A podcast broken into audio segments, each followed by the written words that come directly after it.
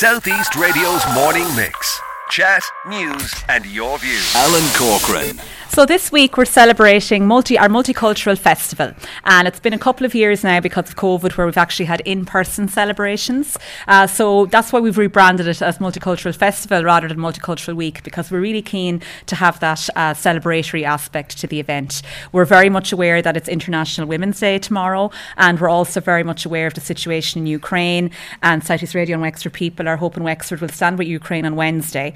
So all of that is in our minds as we work towards educating people about how there is strength in diversity, and that's our key message. And with that in mind, then, you have a very special event coming up on Wednesday, haven't you? The highlight of the week will be Wednesday. So on Wednesday we're going to have our usual multicultural stands, so it's where each of the girls will set up a stand all about their culture. They'll have food, clothing, jewellery, information, and the students will come and visit the stands. But then this year the girls also suggested the idea of a fashion show. So the girls are going to get up and model their own clothes from their culture to their sounds of their cultural music, and the students will watch as they celebrate their identity. Hello, my name is Yusra. I was born in Syria. It was pretty hard because I was so young. I was just 4, and being in a war in a 4 years old when I should be in school and learning how to walk and say things, but I was in a war. And have you any memory of that at all now at this stage? Because something like that would scar you for life, really, at 4 years of age. Have you any memory of it? Of course, I remember hearing gunshots and hearing bombs and hearing houses getting, like, collapsing and hearing people getting killed. And you got out of there. Did your entire family manage to get out? Yes, my dad was outside the country first before us because he was trying to work and get us out, and then after me and my siblings escaped by going in a van. But when we escaped, there was the both sides started shooting at each other, and we were in the middle, but we went out safely. You went out safely. When you look at what's happening in Ukraine as we speak, then it must bring back horrible memories for you. Yeah, of course, we don't want any wars. We want everyone to have a peaceful time, and of course I feel the pain of the Ukrainian people. Have you got family still back in Syria? Yes, my grandmother and some uncles and aunties. And how safe are they at the moment? They're not as safe because the city they're living in is so dangerous to live in, but they can't leave because they don't have passports. And is the bombing and the shelling and the fire still going on there? Yes. Does that worry you, that the fact that the focus so much is on Ukraine at the moment, maybe Syria has been forgotten? Yeah, because like when Syria went in a war, nobody said anything. And like it's always when a Muslim country goes in a war, nobody says anything. But then when Western countries go in a war, everybody speaks about it. Right. You've come to Wexford then. You came from Syria. What do you make of Wexford? What do you make of where you are? What school you're in? What is life like for you here now? I go to Rilla to secondary school, and I feel much safe here, that I can get education and be a future lawyer, and I really love it.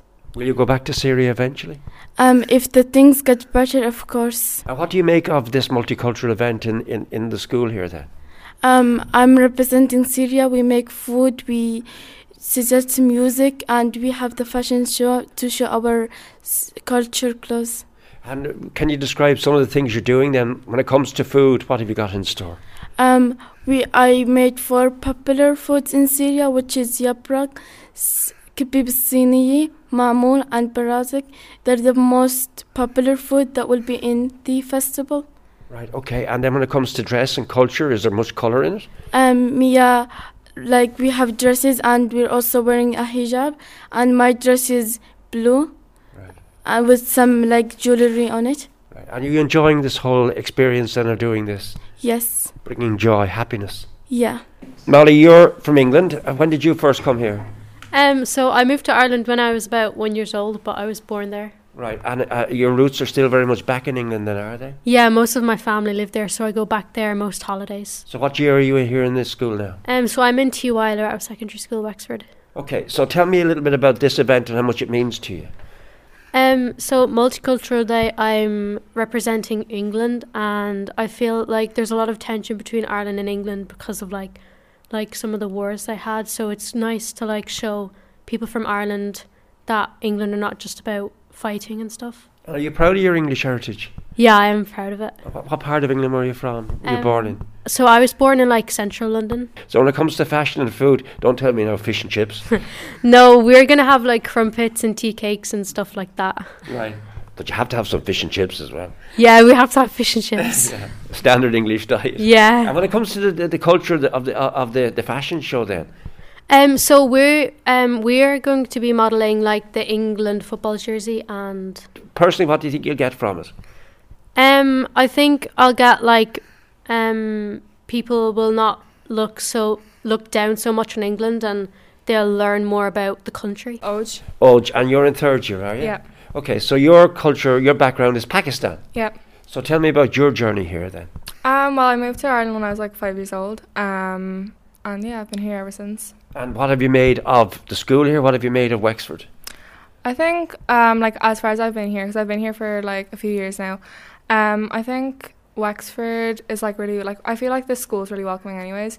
A lot of my the people here they're nice, and they welcome you in. It's not there's not much where in some places in Ireland you might expect racism or whatever, but there's really none of it here. I feel to be honest, I just say a big thank you to everyone in our community, because they're all just wonderful people, and they help you with anything you need or whatever. So when it comes to the whole fashion element of it and to the food, what food? I've already spoken to Molly, fish and chips. Is that I have to come back up because I like my fish and chips, battered cod. But when it comes to the food then, what have you got in store? Well, we were thinking to bring in a biryani, which is a really famous Pakistani dish, but I think that would be too spicy, so I'm probably not going to bring that in. But maybe some other thing. For dessert, I might bring in kheer, which is rice pudding, yeah. Or sabiya, which are I don't really know how to explain it, but it's these they're long pieces of wheat, I think. Yeah. Right. And they're milk, and it's sweet. And when it comes to the fashion side of it, then will you be showing national costume, or what will you be showing? Well, I'm probably going to be wearing a langa, which is kind of a skirtish from the bottom, and then from the top it's a shirt, yeah. But it's long, and it has sequences, and it's it's bright, bright colours, and it's sparkly and these kind of things. But my sister will probably be wearing something similar to that. And as this goes out on this International Women's Day, what message have you got? Yeah, I think a lot of people in Pakistan, I think that there's this thing where women are there's this big ideology with people, especially with Muslim people. It's a lot of people think oh, women are oppressed or whatever, but it's really not that way, because I don't know how that ideology came into play, but even people who wear the hijab, that's a perception, isn't it? Yeah, it's yeah. Oh, you're oppressed by wearing it, when it's really not. It's most of the time it's everybody's own decision, and I don't wear the hijab, but I everyone who does, I respect them so much, because it is really difficult to wear it, especially nowadays where people are experiencing hate crimes for it, and these yeah. kind of things. But it's just it's not oppression, it's not a sign of oppression, and it's people look down upon women so much, and especially in Muslim society or whatever. It's they're oh, okay, you're just a woman, you can't do that, you can't yeah. even in the West it's that, but you can't work, or you're not as capable. But it's really not that way, because I think that women do play a really big role in our society, and without them I think we wouldn't really be... Yeah, I mean, the theme of today is remove the bias, isn't it? That's yeah. the theme of International Women's Day. Yeah. Do you think there's positive steps to be made in that area? Yeah, I think definitely, because as it's come into light in the last few years, I think there has been, big steps that have been put into it, and, more women are, they find it easier to fit in, maybe. We don't have the parents coming in this year. That was something that we were disappointed about because of the COVID restrictions. So we're kind of really just finding our stride now again, getting back to the in-person event, but we're going to make sure that all the girls have a brilliant time and celebration. That's what it's all about. Yeah. And we have guest speakers coming in who will speak to the girls as well about the importance of inclusion and all of that. So really looking forward to it. Southeast Radio's Morning Mix. Chat, news and your views.